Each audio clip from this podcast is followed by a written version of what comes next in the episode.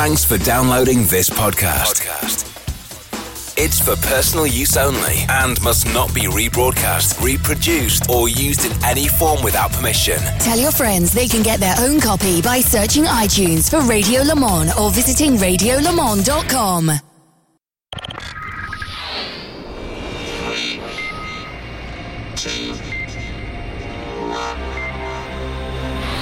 WeatherTech Sports Car Championship on IMSA Radio. Well, good morning, everybody, and welcome along to our big Sunday here at Mazda.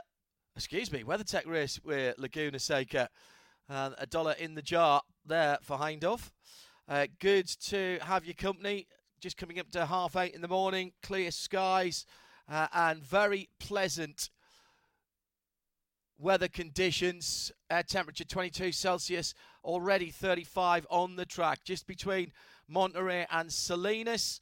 Two and a quarter miles, 11 corners, uh, and a mixture of turn numbers and names with the Andretti hairpin at turn two, the Rahal straight heading up the hill uh, from turn six to the corkscrew at turn eight, and then uh, down the hill through uh, turn 9 and 10 to the final corner at 11. Plenty of action areas as ever.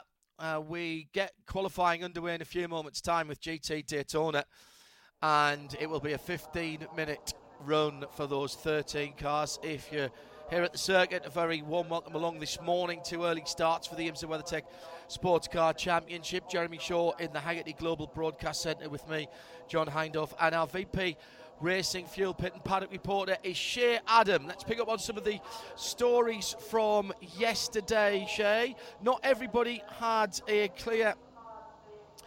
Uh, not everybody had a clear run, and one or two cars had to go behind the wall. Let's pick up on some of those stories. Uh, first of all, let's start with the number seven. Uh, that, was self inflicted wounds by Helio Castroneves, for which he was penalised, ungentleman, unsportsmanlike driving. Uh, what was up with that car, and will we see it back this morning? Yes, we will see it back out this morning for qualifying. The prototypes being the last cars to go out on track in about, uh, I think, 40 minutes time from now. So stay tuned for them. You will see them back out on track. But the GTD cars had their session effectively cut short by a red flag that was triggered when the 85 JD Miller Motorsports Cadillac went off the track in turn two. That car, it looked like there was some sort of a suspension breakage in the right rear but it wasn't. And the team is still a bit confused as to what happened. The right rear tire had laminated. That's why they didn't tow the car back on a flat toe, but the car didn't feel weird, which is even more disconcerting. So the first time that that car is going back out since its scary moment will be for the fast laps and qualifying shared this weekend by Stephen Simpson and by Matheus Leist. So that's going to be a fun one to watch in the session coming up later on.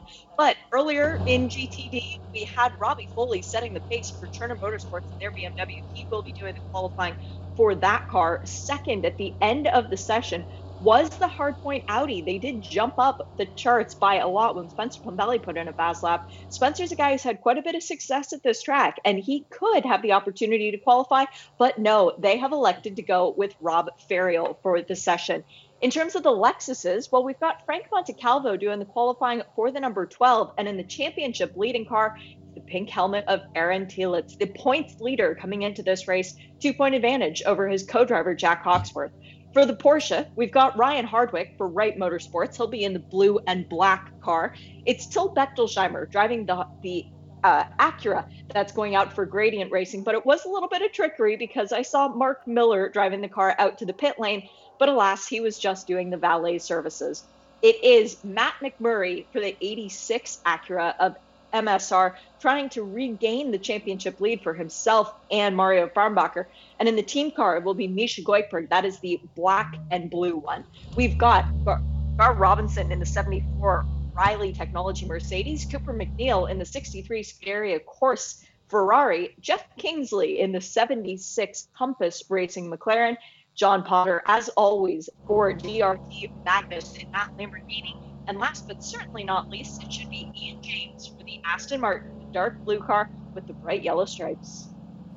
Uh, across the world via the live stream at radio-show.co.uk, uh, IMSA Radio and IMSA TV. Uh, and no blocks or breaks for this session, whether you're in the States or, or further afield. Jeremy Shaw, good morning.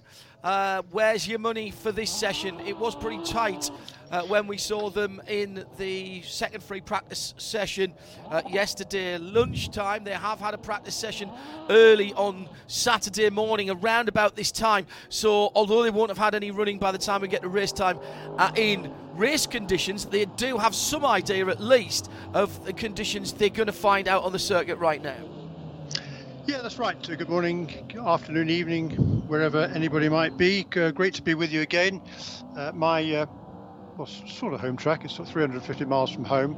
Uh, could be there, of course, but um, not. So, uh, know, conditions are great this morning, and, and it, which is really good news. And that's kind of a story in itself because often this time of year it can be really foggy uh, in the mornings down here. Good point. With the Monterey Bay very, very close by, and the, all the clouds kind of get hemmed in by the by the hills in which we are right now, the kind of coastal range that overlooks Monterey and Monterey Bay. But it's perfectly clear this morning. The Sun is out already. Another gorgeous day here in the Monterey Peninsula. And uh, to answer your question, I haven't a clue. Um, you know, I think it's going to come down to the, the, the usual suspects.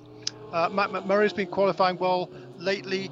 Um, Aaron Telitz is always a factor for the pole position, as uh, likely will be his his teammate Frankie, Frankie Montecalvo. Uh, I think a couple of outside chances might be the Compass Racing McLaren, um, and no question that Robbie Foley also should be in the mix as well. But uh, I think it's pretty much anybody's game. It's, it's wide open. I love the idea that you think 350 miles is your home track. That would get me to Spa, I think uh, from here, just about, as certainly as the crow flies. Um, uh, possibly not that far, far away. That far? Yeah, quite, yeah, I was going to say possibly even Le Mans, uh, to be quite honest. but I, I, I, love that. Yeah, okay, we, we talk in slightly different uh, language when we come to uh, when we come to distances. Uh, yes. Uh, right, let's uh, get underway then. And out on the circuit straight away, Frankie Montecalvo for Aim Vasser Sullivan what a season the Lexus have had, and the 14 car round turn one. Now, throughout these sessions, if you're a regular, you'll probably know what I'm going to say now. If you're not, then um, you know, welcome to me saying it for the first time. Uh, different categories bring their Michelin tyres up to temperature and therefore pressure in different ways. Uh, and even different cars within the category Jeremy will find different ways to extract the very best performance out of the Michelin rubber. And that might be a couple of warm up laps, it might be three or four warm up laps in, the case of the GT Le Mans, which we'll see later on. Uh, the DPIs, uh, they might do something a little bit different again. Yeah, and, and uh, WeatherTech Raceway Laguna Seca is not a high grip track by no. any means. It's uh, it's always pretty pretty slick out there, so it takes a little bit longer to get the tyres up to temperature. It's fairly warm uh, this morning, considering uh, it is still fairly early, 8:30 local time here uh, in in Central California. Um, so so that'll help. The track uh, should be in reasonably good shape. This is the first session of the day. I don't think it's been particularly windy overnight, so uh, hopefully, therefore, not much dust has got sort of deposited onto the racing line. It'll take a few laps certainly for everything to come together though, uh, and then I think we'll start to see some good times. It'll probably be three or four laps at least before we see some rep- really representative times. Uh, we look at the lap record here. That was set by Corey Lewis. Uh, actually, it wasn't. It was set by Katherine Legge uh, in 2018, a 124.4. Saw a tweet from Katherine, by the way, the other day she's uh, recovering well from her incident earlier this year at Paul Ricard. So great news, Katherine. Hopefully we'll see you back here fairly soon. So 124.4 is the qualifying lap record. The uh, pole time last year was Corey Lewis at a Lamborghini at a 124.9. And to put that all into perspective, the fastest lap of the weekend so far was a 24.7 set yesterday, actually morning, yeah, in the first session in the morning by Bill Auberlen in the Turner Motorsport BMW. It's Jeremy Shaw. He's with me, John Hindhaugh, in the Hagerty Global Broadcast Centre. Shea Adam is our VP Racing Fuel Pit and Paddock reporter. Good to see Gradient uh, back out uh, on the track till Bechtolsheimer doing the qualifying there uh, with uh, a, a, bit of a sticky brake. Sorry, not a sticky brake issue. A bit of a brake issue that was causing them some problems yesterday. They were bleeding and re-bleeding the brakes on the 22 Uh, I'm, I'm, told they've got to the bottom uh, of that, and they're very hopeful of a good performance today. But of course, they haven't had a chance to get the car out since they've had it stripped down overnight. So this is a bit of a voyage of discovery for Till, and we'll see what sort of times he puts in in that Acura. Been improving steadily all the way through uh, the season, running in the Sprint Cup part of the GTD GT Daytona Championship, of which this, Jeremy, is the final round. It is, yes, and uh, pretty much by I think by starting uh, tomorrow, uh, that uh, championship already today. been locked up. Today, true, good point. Yeah, good point. Today, that's right. All one day. It's one of these condensed schedules again. Uh, as in this uh, in these weird times we're having. Aaron Telitz and Jack Hawksworth in the number 14 Aim Vasser Sullivan Lexus. They hold a, a 19 point edge over Robbie Foley and Bill Auberlen. And with uh, what, what we've got here, 13 cars here. So the the worst score you can get would be uh, 18 points, and they got a 19 point lead, and you get 35 for winning. So difference between 35 and 18 is um, 17. So they, they they they could lose it, but it's pretty unlikely. It's Jeremy Shaw. Time's coming in. 125 1. What should we be be looking for, Jeremy? Yeah, so the, the fastest time last year, as I said, uh, 24.9 qualifying time. The, the lap record for GTD in qualifying, Katherine Legge in the Acura at 124.4. Uh, and Shea Adam has this VP Racing Fuel update. It's not getting off to a good start. They only need to start the race, basically, but they might be starting from the back for the 14 Aim Vasser Sullivan Lexus. Aaron Telitz out on qualifying had a right rear tire that was going down. Now, because it's qualifying, if the car comes back into the pit lane, the team may not touch it. That is their qualifying session done. He's already down to ninth in class and continuing to drop. So we could see this wow. Lexus start at the very back of the pack. Okie dokie. Uh, that is not a great start for them. Championship uh, champions elect, I think we would say at this stage, although with the way Jeremy and I cursed everybody we talked about at Michelin Raceway Road Atlanta, um, perhaps we just shouldn't mention anybody. There's a blue car going round the circuit at the moment. Uh, it's got an Aston Martin set of wings on it. That's all I'm prepared to say, just in case anything goes wrong. It's at turn six at the moment. Okay, possibly not. Uh, uh, Ian James behind the wheel of Heart of Racing's Aston had uh, decent qualifying and a, a, couple of very decent races for the Aston Martin. As stealthed up into a good finish at uh, Charlotte in awful conditions uh, and had a good run going uh, as well at Michelin Raceway Road Atlanta. Not a flashy team, uh, a very competent team and a very competent set of drivers with uh, Ian James. I-, I hope he doesn't mind me calling uh, him this. Ian James, the veteran, very experienced, been uh, around racing for a long time, uh, and doing a, a, fine job as ever with uh, young Roman De Angelis this year for the 23.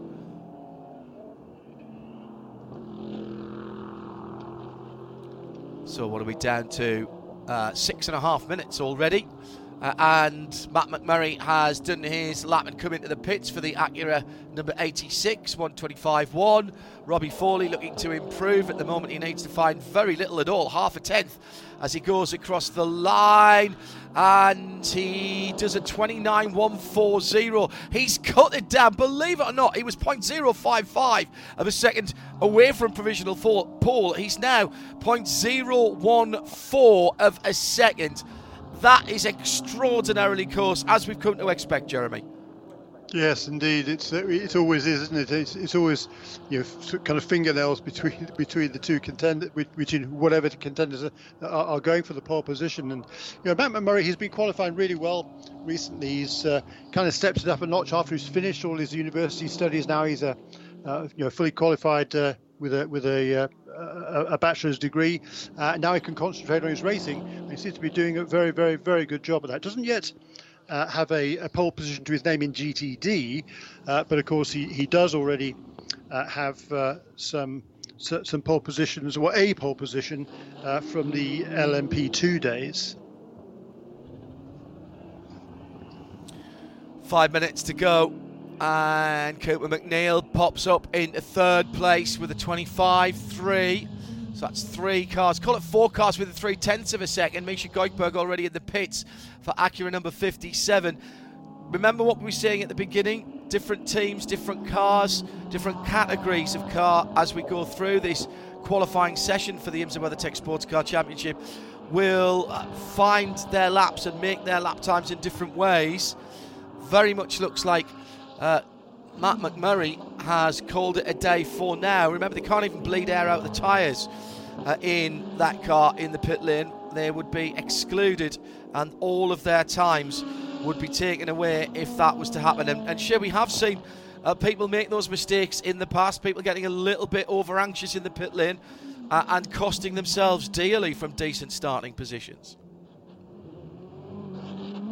was at Petit Le Mans last year when the car that actually had set the fastest lap then had a mechanic come over and open the driver's side door. It was simply a driver comfort yeah. thing, but it was done, and therefore they lost all their laps because someone touched the car. So it is a very strict rule, but it is put in place for a reason, and IMSA very diligent about monitoring that. I did also notice that Gar Robinson came back into the pit lane and did a drive through at the very least. So perhaps he was just stuck in traffic, but it looks like there was nothing wrong with the Riley Technology Mercedes. That's the good news. So that is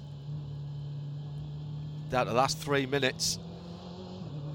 And let's see how it plays out. Acura, BMW, Ferrari, Acura, Lexus, Aston Martin, McLaren, Acura, Porsche, Lamborghini, the top 10 at the moment. And very little between that top 10. We're talking just on a second or thereabouts. The rumble of a GT4 going across the line. Uh, GT3, excuse me, going across the line is the number 74. That's Gar Robinson for Riley. 129.8 improves. Remember, it is the most inexperienced drivers that have to qualify here in GT Daytona. Something, Jeremy, that you and I, I think, both heartily agree with. Gives the uh, lesser experienced drivers uh, a lot of confidence running the cars on new tyres and low fuel load. They really feel how dynamic the car is.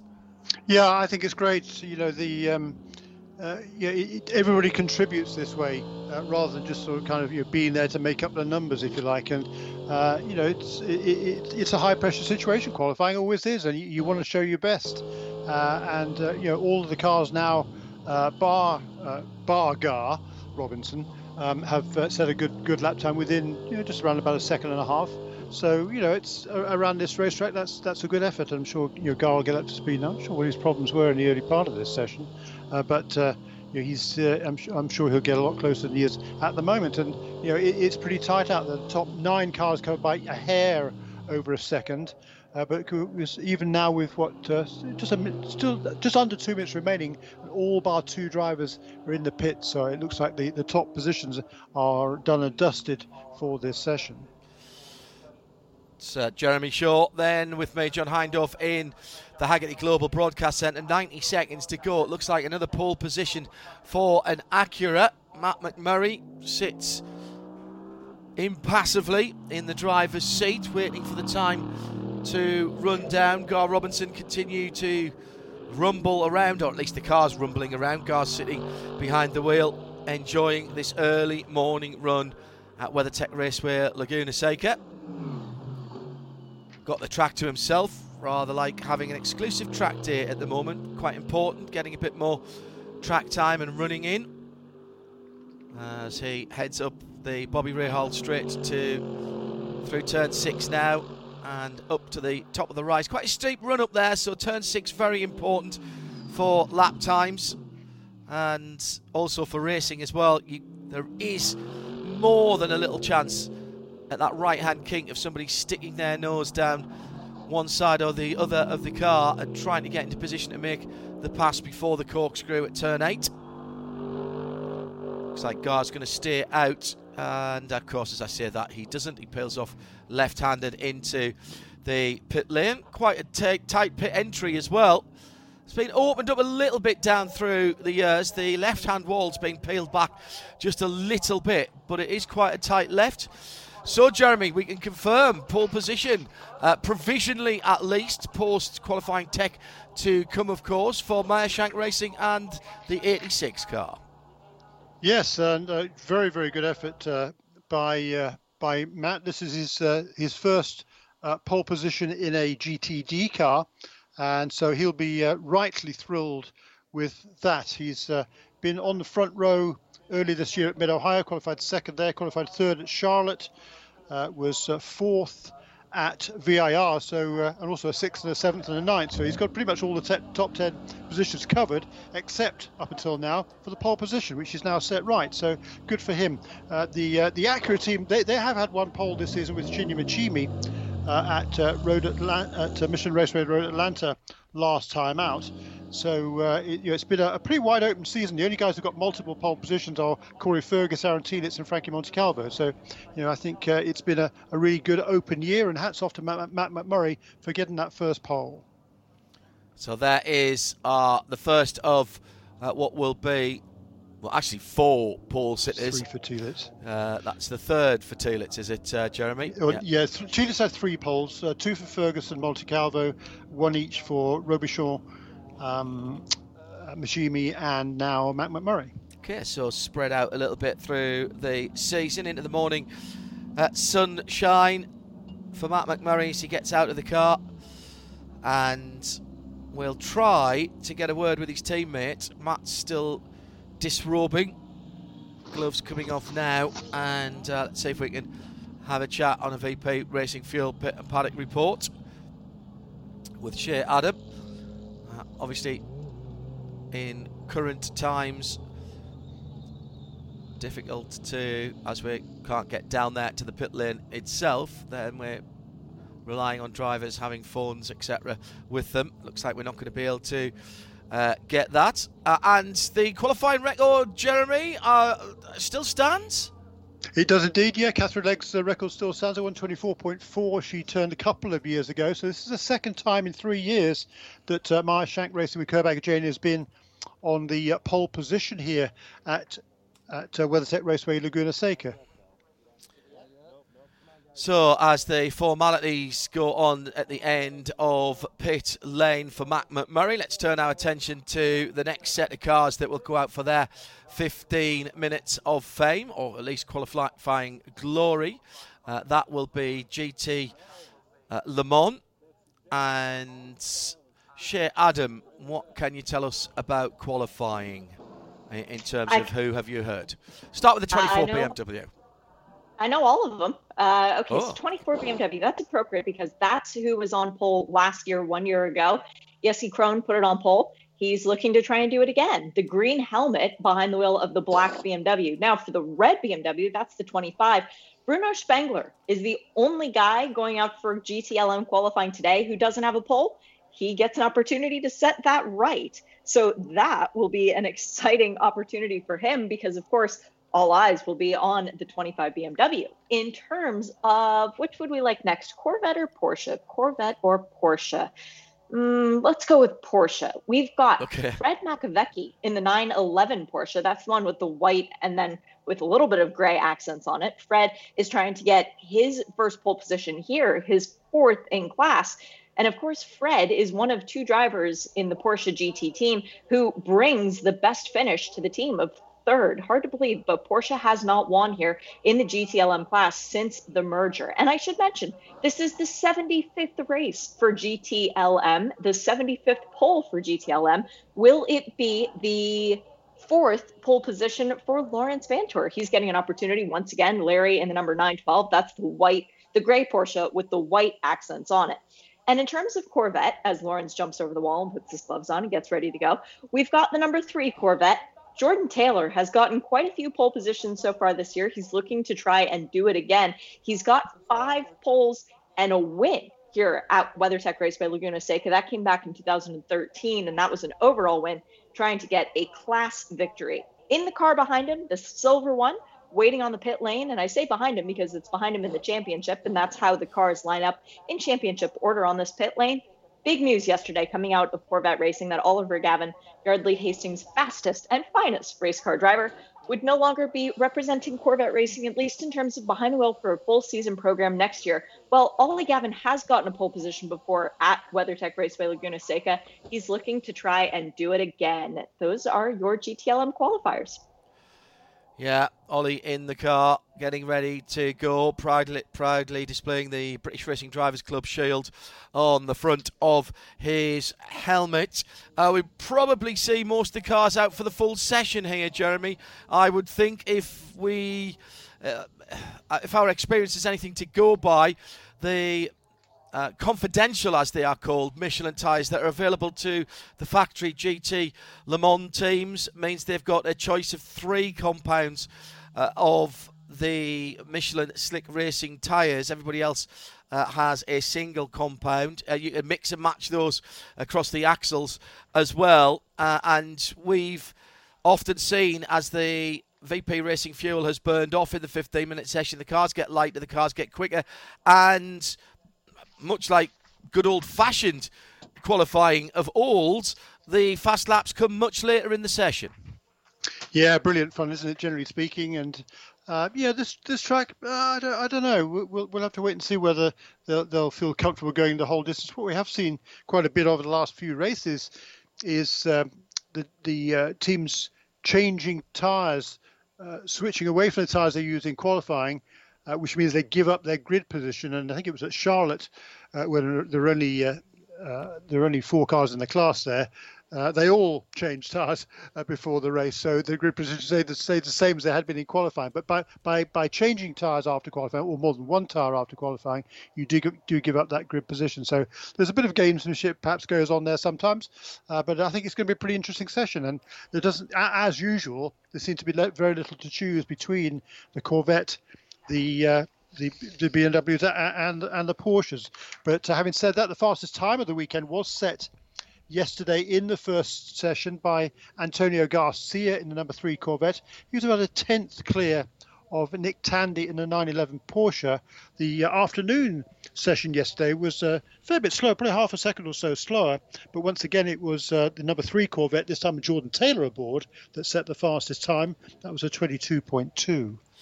Uh, this coming in from uh, uh, Spoon Canal. Oh, very nice. Must be something to do with cooking. Hello, Sven. How are you?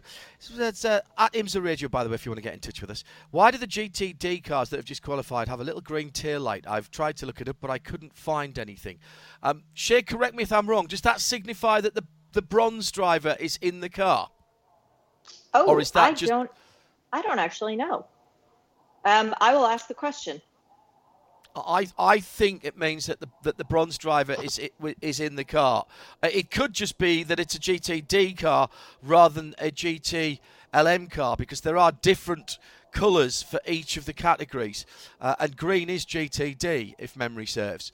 Um, but I I thought I read or heard something maybe at the start of this season, maybe even last season, that um, that was illuminated uh, if the if a bronze driver was in the car. Um, if I'm wrong, I apologise. I may have completely made that up or dreamt it. Uh, but if it isn't, I think that's a great idea and it should happen. Um, so Sven, there you go. Shea's now going to find that out. Uh, as far as the championship is concerned for uh, GTLM, it's not been a season to remember for the Porsche team, defending their multiple championships from 2019 and, of course, not coming back next year. The programme in North America falling to cost cutting measures as a result of the shutdown from Porsche uh, in their car building uh, over the first four or five months of COVID.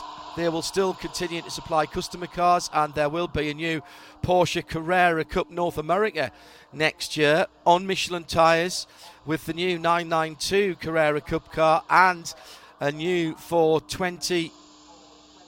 Uh, uh, new, new for 2020, effectively Porsche Junior scheme in the state, an academy, uh, if you will. Very good. Uh, and that will start with an eight venue, 16 race calendar in 2021. Pretty much all on, in fact, all of them on the east coast of the US to keep the travelling costs down as well. But sadly, for a little while at least, this will be the last time that we see the GT Le Mans uh, 2019 version of the RSRs. And as a bit of a Porsche fan myself, I have to say I will miss those cars. And I su- suggest uh, that, that that that I am not unique in that situation. All kinds of rumours about uh, how the GT Le Mans category could be bolstered for next year. Uh, Corvette and BMW, we presume, will continue. We've got uh, Ferraris and Aston Martins that are being linked with the category. Possibility of GT3s to join it and have a combined category, which I really hope doesn't happen. I don't think that's appropriate for a, a championship of the level of IMSA. Um, it's not run what you brung, is it, on a Friday night somewhere? Um, I've got nothing against GT3 cars. I like them a lot, but I think they need to be kept in their own class. Don't want to give any more headaches to the BOP guys. So we've got green flag out there. And Corvette. This is the usual script, Jeremy. Um, it is normally BMW that goes out last. Porsche is somewhere in the middle, and true to form, Corvette with at least one of their cars, uh, Jordan Taylor, has jumped out of the pit lane early on. Very good. All is well with the world, and uh, and the sun is shining as well. So we, you know, we got a full complement there. All, all, is all is good right now. I think it's going to be pretty interesting. You know, the both Corvette drivers, well, they've been fast all the way through the year. I mean, it's not. It's it's amazing you know, we've got uh, there's only the six cars in GTLM, but all six drivers just ridiculously closely matched, uh, and uh, it, we've seen some fantastic qualifying sessions uh, all the way through this year, with yes, separated by by hundredths or, or, or, maybe tenths for the, for the whole field. So it's been really, really good. I think the IMSA technical team has done a really good job to keep these cars as uh, kind of closely matched as they possibly can without getting too artificial. Um, and uh, you know we've seen some tremendous racing as a result.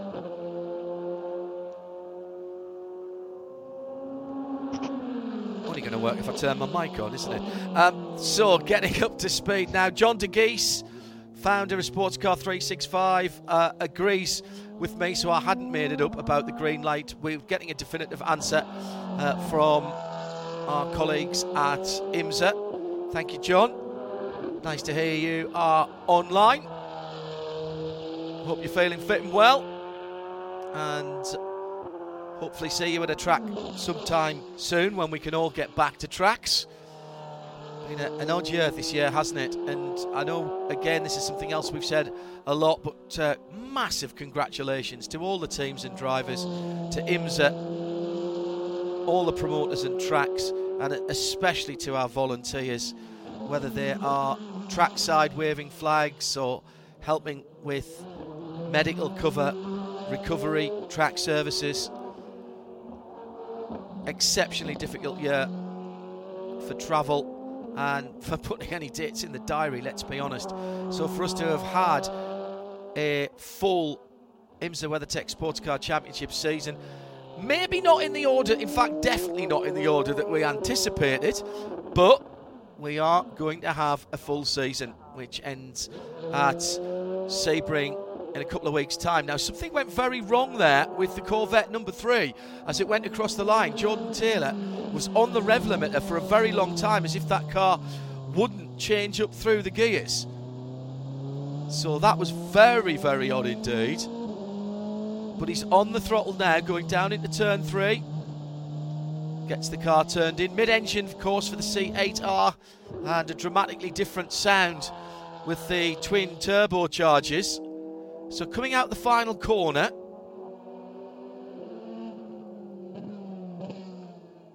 Heading up towards the start line. It just felt to me from the outboard shot that he stuttered a little bit and was on the rev limiter for rather longer than he needed to be. So maybe a called for upshift that didn't materialise, Jeremy. That's an odd one.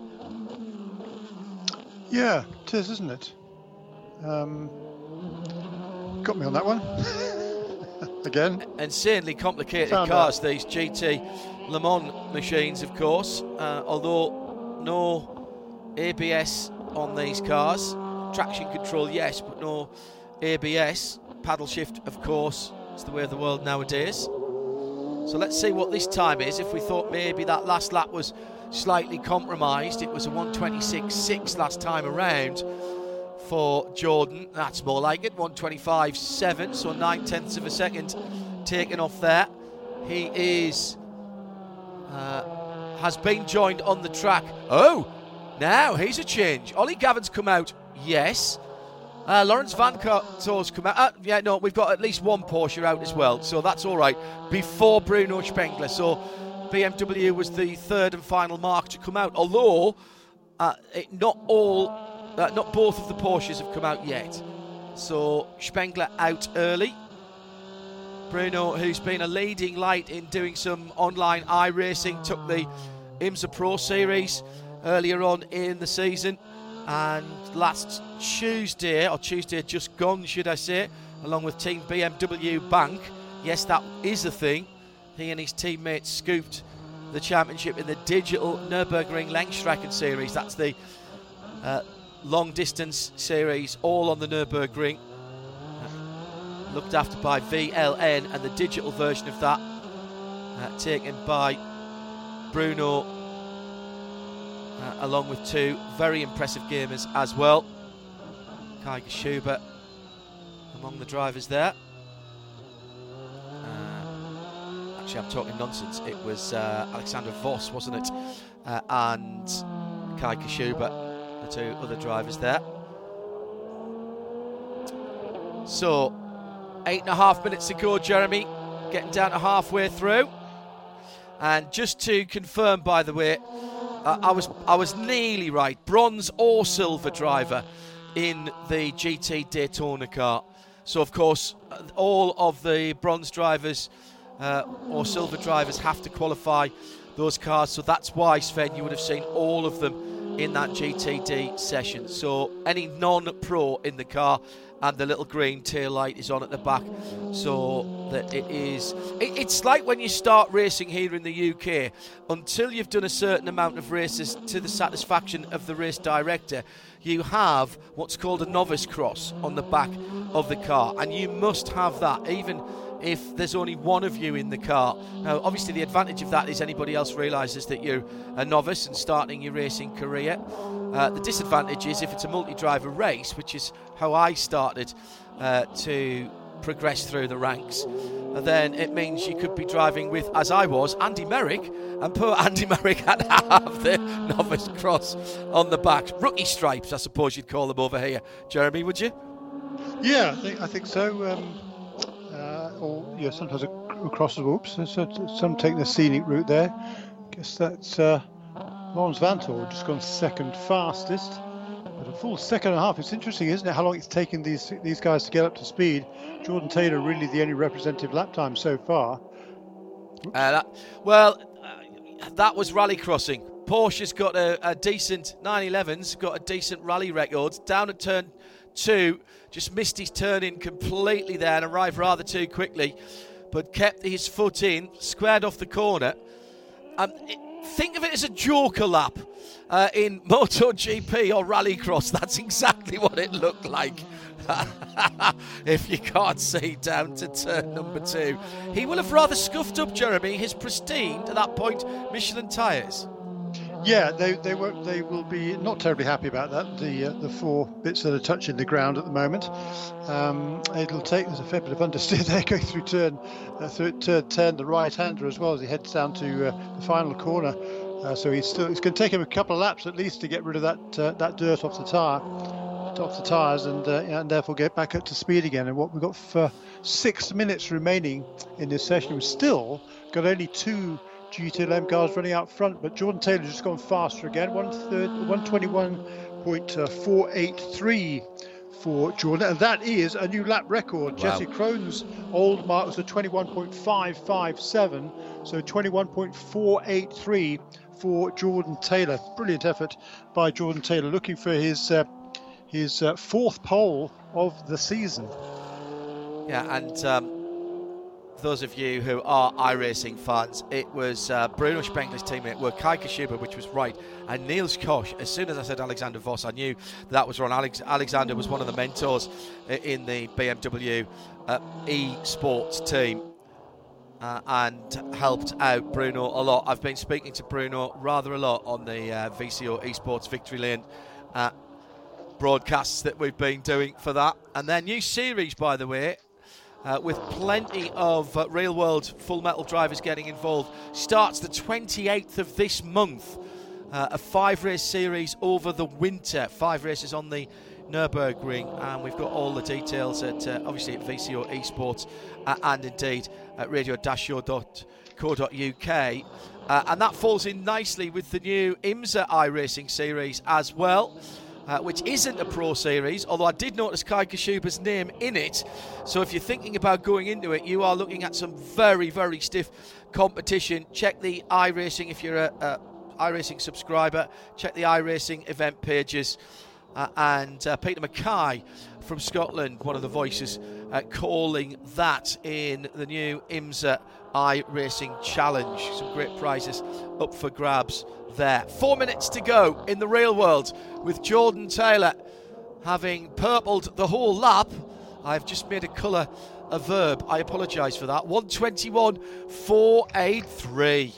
Very impressive that, and I wonder if anyone can get close to us. It's Porsche in second with Vanthoor in the 912, but he's nearly four seconds, four tenths rather, further back. Uh, then Spengler in third, then Jesse Krohn for BMW in fourth, Ollie Gavin in fifth, and the 911 Shea, Adam tells me, has just left. And who did we put behind the wheel? Fred Mako, I think, wasn't it? Yes, it was. Fred Vicky. So, for a change, Porsche, Porsche is leaving it late, Jeremy. Yeah, that's interesting, isn't it? Hey, did you mention that Bruno Spengler won the iRacing Pro Invitational yes. race here at, at, at yeah. I did. I, know, I, I, said he won the championship. I did. I, yeah. You're right. He did. He, he, did win the race here in yeah. some style, actually. Very popular those events were. 911.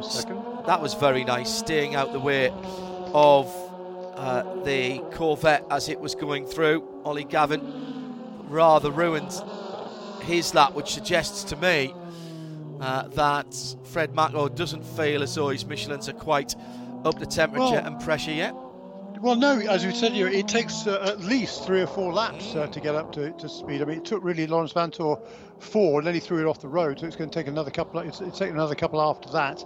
Uh, Bruno Spengler has just improved on lap five, so you know it, it uh, it's not easy. Jordan Taylor already already done and dusted, I think, in this session, quite literally.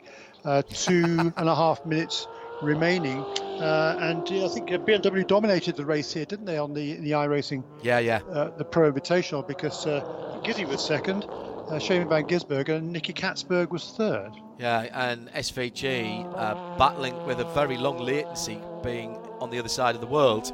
Uh, drove through the field immaculately and always somehow managed to find pace at the end because he'd looked after his virtual Michelin tyres better. Uh, he was a real um, revelation to me, the furthest man away from the server. Therefore, seeing things just a little different and all of the inputs going in a slightly greater latency. All the sort of things you don't have to worry about in a real car. If you're driving side by side with somebody, you can see them, they can see you, you turn, they turn. Uh, it's not quite like that in the iRacing world. We, you have things called uh, netcode, so crashes where you don't see the two cars come together, but uh, the latency of, of control inputs does have. I'm, I'm talking tiny. These are guys who tune their monitors and their gears to get uh, less latency in what they're seeing and what's going back. I mean, it's.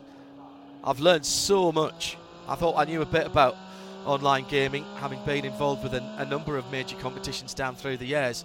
But uh, this year, with uh, the guys at iRacing up in Boston, uh, and Highly Drew Adamson, who I'm absolutely certain if he's not working, uh, as part of the iRacing production team, uh, and the rest of the team up there put together a brilliant set of events, and not just for IMSA but for NASCAR and NBC, and all those visuals were all coming out of a very small team up in Boston. I think that they have left Fred Makowiecki a little bit too late, as in comes the 912 There's only 35 seconds left, and I don't think Makovic is going to get a, a, representative time here. He's oh, he's going to have to really get a wiggle on here, Jeremy, if he's going to get another lap. Only 25 seconds to go. He's coming down to turn 10 now. It's going to be very close. He might get one more lap in, but he's going to have to push here. Oh, he's peeled off. He's yeah, peeled he's off. He hasn't even beaten the GTD. Hasn't even beaten the GTD field. So, was there a problem with the car, or was that just a mistake in getting him out too late?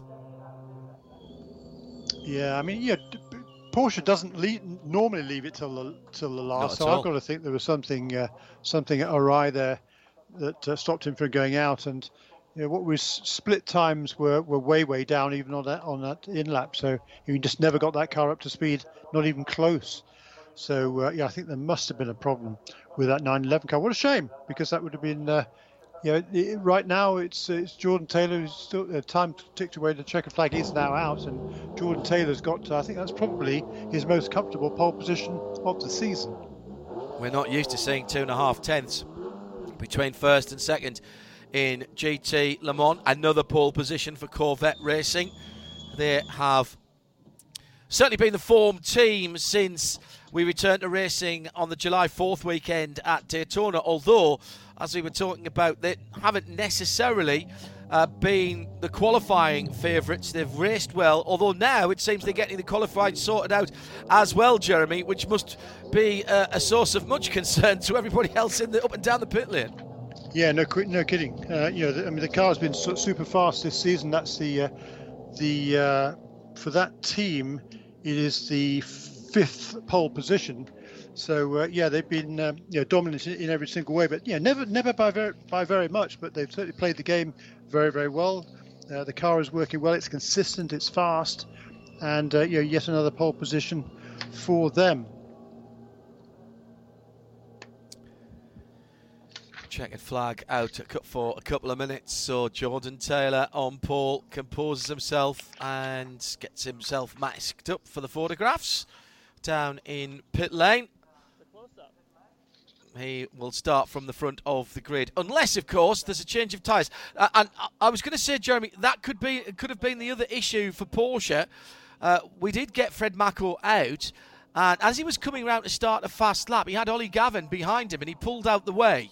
Uh, which I thought here was very nice. But I wonder if he already realised something wasn't right with the car because he came straight back in at the end of that lap.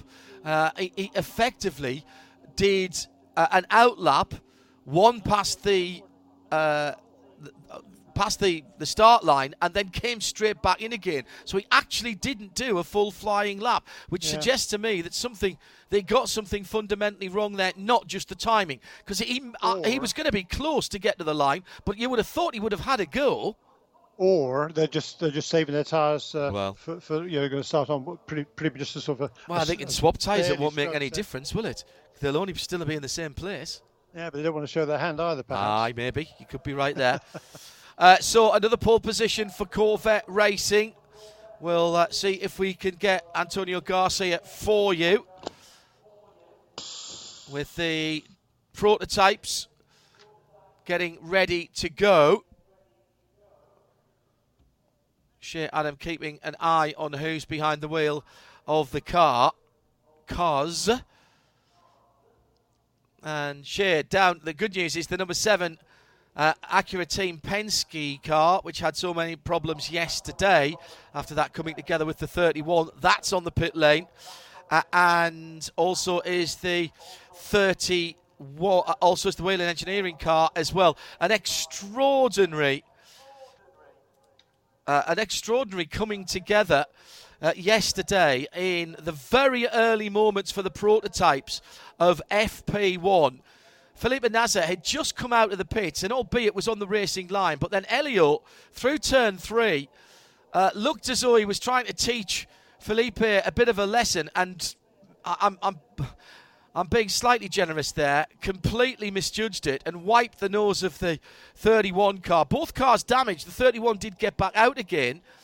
Elio brought the car back. They replaced placed a, a right rear suspension arm. Uh, and in fact, it went out in the hands of Ricky Taylor, but only for a lap, and that car went behind the wall and lost that whole session, the whole of FP2. Uh, there was there were penalties assessed for that. One as a drive through for Felipe Nasr uh, uh, for improper uh, pit exit procedures, and there was a that was a drive through. Uh, and there was a stop and 60 second hold for unsportsmanlike or ungentlemanly driving uh, for the number seven car and Helio Castroneves. So I would expect uh, both of those guys to be on their best behaviour today. What we don't want, and we have seen it here before, is that rivalries from earlier races uh, and see Michelin Raceway Road Atlanta and Motul Petit Le Mans, by the way, if you're not sure what I'm talking about. Uh, left unchecked can fester away through a season. I know that was only a race ago, but I seem to remember two GT Le Mans cars ending up very badly damaged going to the line here. Uh, quite a few years ago now, with something that had been festering for the whole season. Uh, in the cars for qualifying, Shea Adam, what do we have? Uh, let's uh, let's start with that Acura Team Penske. Well, it is Elio Castroneves behind the wheel of the number seven, his very distinct black and red helmet, and Pipo Derani with his white and red helmet. So Pipo going out for the 31 Whelen Engineering Cadillac, Elio for the um, Acura Team Penske number seven. We have Matheus Leist in the number 85 JDC Miller Motorsports Cadillac. That's the one that had the issue yesterday that brought the premature end to the session. For the Mazdas, Jonathan Bomarito, the guy who used to live pretty much right across the street from the track, is doing the qualifying duties for the 55. That is the red Mazda. Whereas it is Ollie Jarvis with his bright pink and yellow helmet for the 77, we've got Juan Pablo Montoya, race winner a year ago, just got his first podium of the season last time out. He is in behind the wheel of the number six Acura Team Penske. Uh, don't know yet who's doing qualifying for the number 10 or the five Cadillacs. So when I find out those, I'll holler back up at you. Thank you, Shea.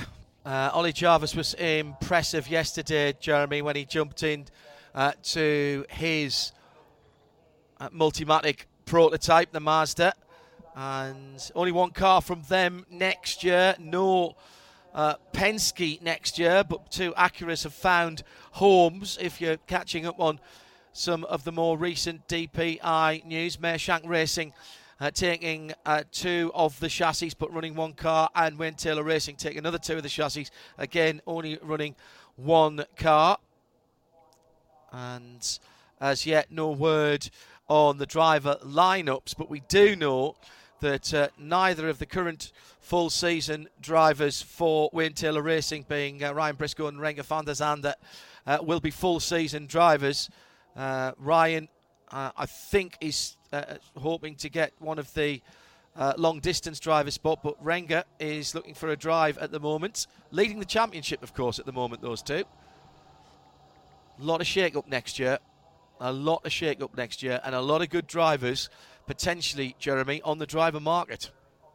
Yeah, that's right. Uh, it's it's been a difficult uh, difficult year, hasn't it, for a lot of drivers uh, with the uh, travel restrictions and uh, and some a lot of quite a few dri- drives drying up as well. So yeah, no, it's it's not the time to be a, uh, a professional driver at the moment, really, in, in many series. And you know, whatever you got, hold it hold on to it jealously. That would be the the advice for for anybody at this stage. But you know, there's it's always uh, ups and downs in this sport. You know, we, we we're involved in it, so we know that, and we just have to kind of plan accordingly and, and, and hope for the best and you know, try try our hardest to make make uh, some opportunities crop up. Uh, and you've got to say that in the case of Renger and Ryan, they're doing absolutely the best thing uh, for themselves. Uh, whilst also still giving of their best for the team. Of course, they, you would expect that they are total professionals. Um, not only win, leading the championship this year, but have won two of the biggest races of the year in Motul Petit Le Mans uh, and the Rolex Daytona 24. Uh, so, in terms of shop window, they're not doing themselves any harm at all. Uh, Shea Adam, did you spot uh, which driver had jumped into the glossy black Cadillac? Well, we were talking about Ryan Briscoe, so obviously he's decided to put himself on even more of an audition stage and go out Yep, and try and get call. this pole position. Yes, absolutely. So, sitting quietly, contemplating the world, probably listening to us on the FM at the moment. Hello, hello, Ryan. Uh, getting ready to go. The green flag just a moment or two away. Just looking up to the starter stand to see if the green flag is in hand. Not sure. Seems to have had been a little delay here. So not sure if there was a little bit of clean-up going on on the circuit. Uh, but everybody is installed in the cars. The pit lane is clear, and the green flag is out at exactly 20 past the hour. And we have six takers immediately. Uh, that being Patrick Kelly in the only LMP2 car. Uh, he's been outstanding this year. That's the number 52. And then Castroneves was next out in the seven, the 31 Pipo Derani right up his tailpipes. Tristan Vautier in the five was the other one I think we didn't mention, Shea, wasn't it? Uh, correct. It was Tristan Vautier. And the other thing I was just typing in our little Skype chat because I forgot to mention this is the first running for that LMP2 car since it came grinding to a halt at the end of FP1 when Simon Trummer Yes. experienced gearbox issues. So this is an important opportunity for Patrick Kelly to go out and get some more laps too. Yeah, as we mentioned, it's another one of these shortened weekends for the IMSA WeatherTech Sports Car Championship. Only uh, a couple of free practice sessions on Saturday here, qualifying and the race today, Sunday. So go out and get me pole position, smash the lap record into a million pieces, young driver, you, sir. But don't bend me car because we haven't got a lot of time to fix it again. So no pressure there, Jeremy, for these guys. no, that's right. Uh, you know, this is, this is going to be an interesting session. I I think uh, um, I'm not sure you know, who's going to uh, end up on the top, and uh, I think it's going to be really interesting. We've seen you know, the last few races. Um, the uh, there's been very little to choose, hasn't it, between the, the three manufacturers, the Cadillacs, the Acuras, and the and the Mazdas. They've all been fast at one point or another. Uh, I think the Acura has to be the favourite again this weekend, uh, though they, they had a one-two finish here last year, um, and it's fairly com- relatively comfortable, if I remember. And uh, certainly the uh, the balance of performance has not changed to their detriment. It would, it would appear since then. Cadillacs, well.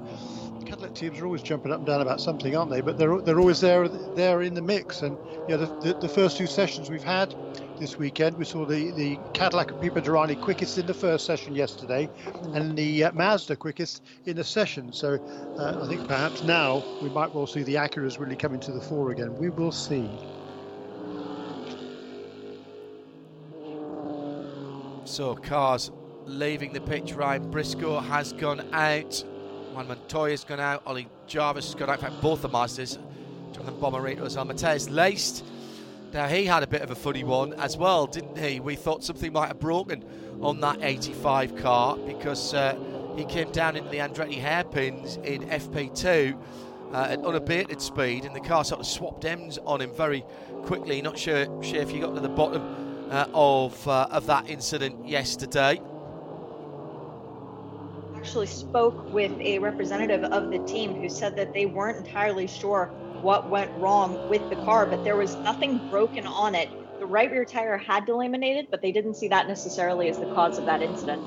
Wow, right.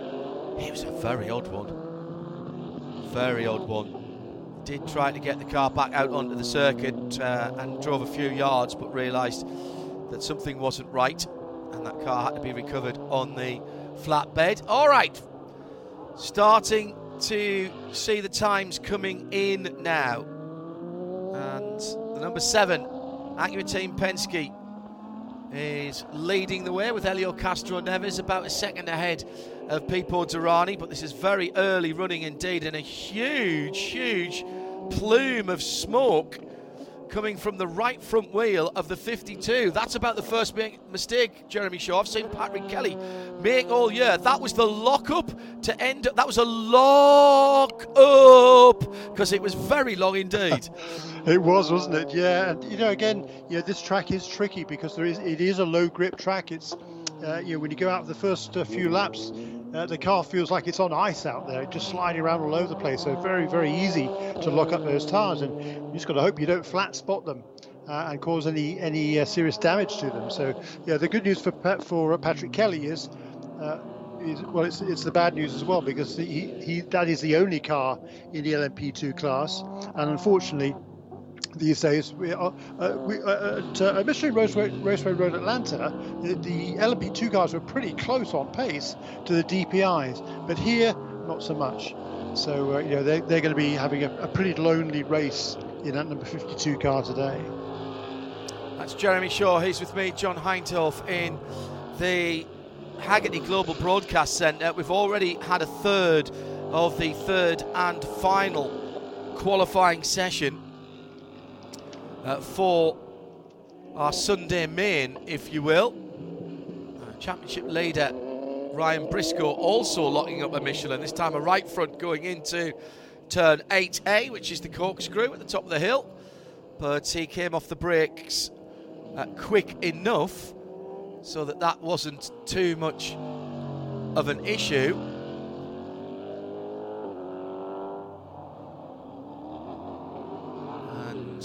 Has continued. Across the line for Mustang Samplings number five, and that is Tristan Vautier, and that is provisional pole position. The dark grey car with the gold highlights.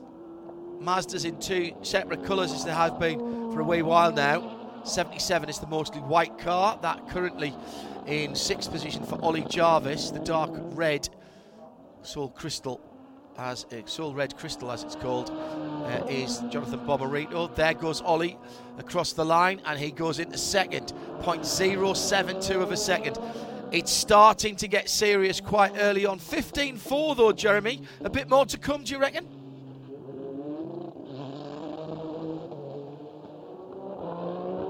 Hello, Jeremy excuse me, that's a pretty good lap time. The uh, the lap record was set here last year by Ricky Taylor at a uh, 115.035.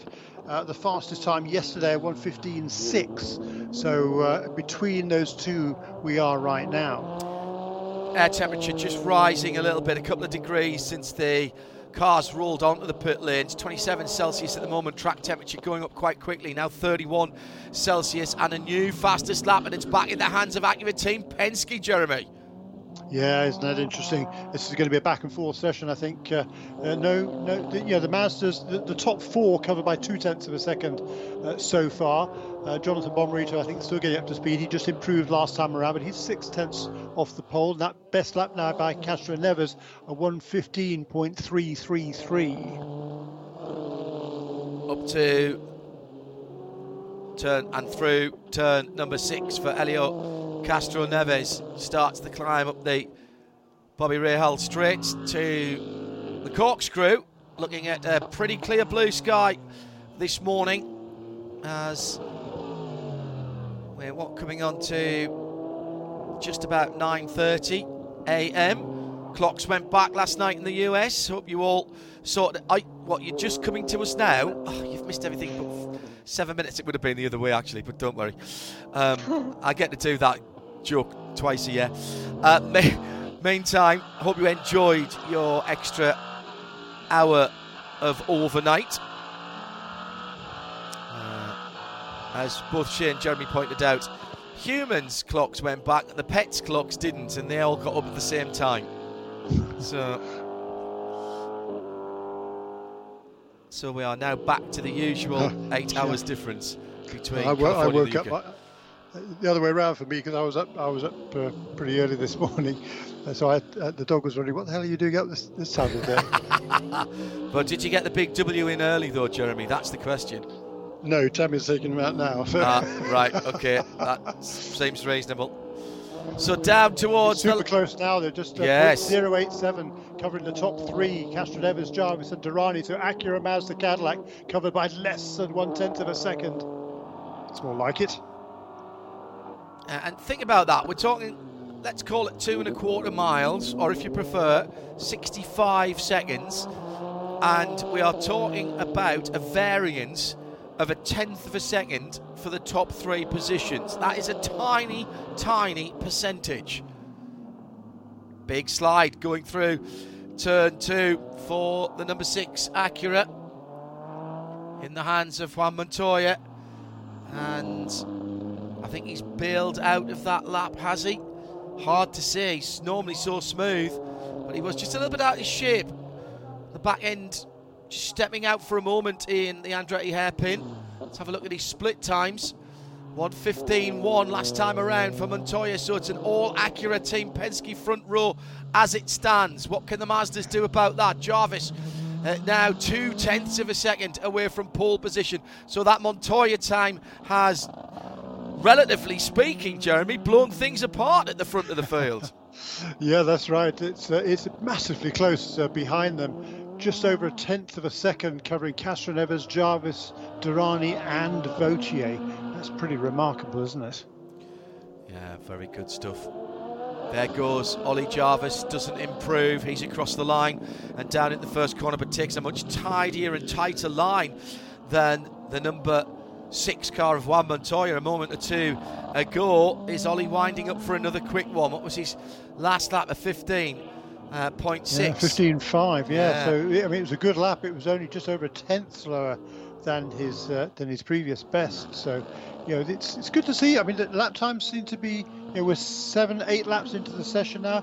Castroneves just did 18.1 last time around. That was, uh, excuse me, 16.1. So that's a little bit away from his best time, but uh, we're still seeing some good lap times out there. It looks like Montoya was on a cool down lap last time around, 120.7. So obviously did realise that he'd made that little tiny error going into the first real braking event. Turn one is flat for pretty much everything here. In fact, everything here. It's just the kink on the front straight. turn two, the uh, the, the uh, Mario Andretti hairpin. Oh, and in comes Oops. the 77. Now that's not his dust he was passing. So who was in front of him?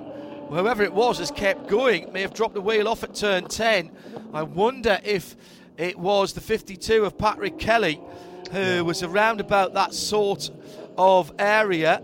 Uh, he had a big rallycross moment and drags it back from the pit lane entrance. It was indeed the silver and blue of Patrick Kelly. Uh, that wasn't his best lap, you won't be surprised here. Here's the second place car coming to the line now. That's Helio Castroneves. This is a decent lap for Castroneves. Can he nick pole position from his teammate? Answer, oh no, 15-4-1-2 against a 15-1-7-4. And everybody behind the Acuras down to Jonathan Bomarito in the second of the Mazdas are in the pits. So that's Mazda, Whelen Engineering, Mustang Sampling, and in fact both the Mazdas now are in the pits. So it's only the, the uh, Ryan Briscoe Cadillac that is in, as in comes Matheus Leist and JDC Miller Motorsports, the bright yellow number 85. Two and a half to go. Is Briscoe on a better lap? He's just put his best in last time around, a 15 7. Needs to find six tenths. That's a big chunk of time, but he's coming out the final corner now with traffic ahead of him. Across the line, stops the clocks now, and does not improve. 15 7 8 1. So fractions of a second away from his best time. Although he put in his best middle sector on that lap around, he's just not been able to link up all of his best sector times, Jeremy. No, that's that's fair comment. Uh, but you know, certainly, you know, the car looks you know consistently quick. It's just a bit on the edge, I think, for Ryan Briscoe. So he's going to find himself all the way down in seventh position, most likely. He's going to have to find a kind of a tenth and a half uh, which uh, yeah might be in the car if he can string it together. But I think he's on a slow lap now, and I think that's probably going to be the end of his session as well. So uh, I think it's going to be he's actually the only car still on track in DPI. Uh, Patrick Kelly just uh, having some fun out there. He's been a little bit up and down in his lap times as Patrick, but you're turning some respectable laps in the in the 19s. But it's looking like a an all Acura front row carrying on from their 1 2 finish one year ago. Yeah, looking pretty good at the moment, and with a tenth and a half between first and second, then less than a tenth back to third. And I do note, of course, that the 31 car and the 7. Uh, the 7 will be directly in front of the 31 as we come to the green flag later on today. Oh, dearie me. Uh, that could be interesting in the first breaking out area. Here comes Patrick on another lap and didn't improve last time around. This will be his last lap. Checkered flag will be waiting for him in about a mile and three quarters time. He's up at turn five now. That really inviting left hander that starts the climb up the hill. Heavily banked to the inside. Late braking, get the nose tucked in early, and then get on the throttle early and pop out of there. Great feeling as you're climbing up the hill.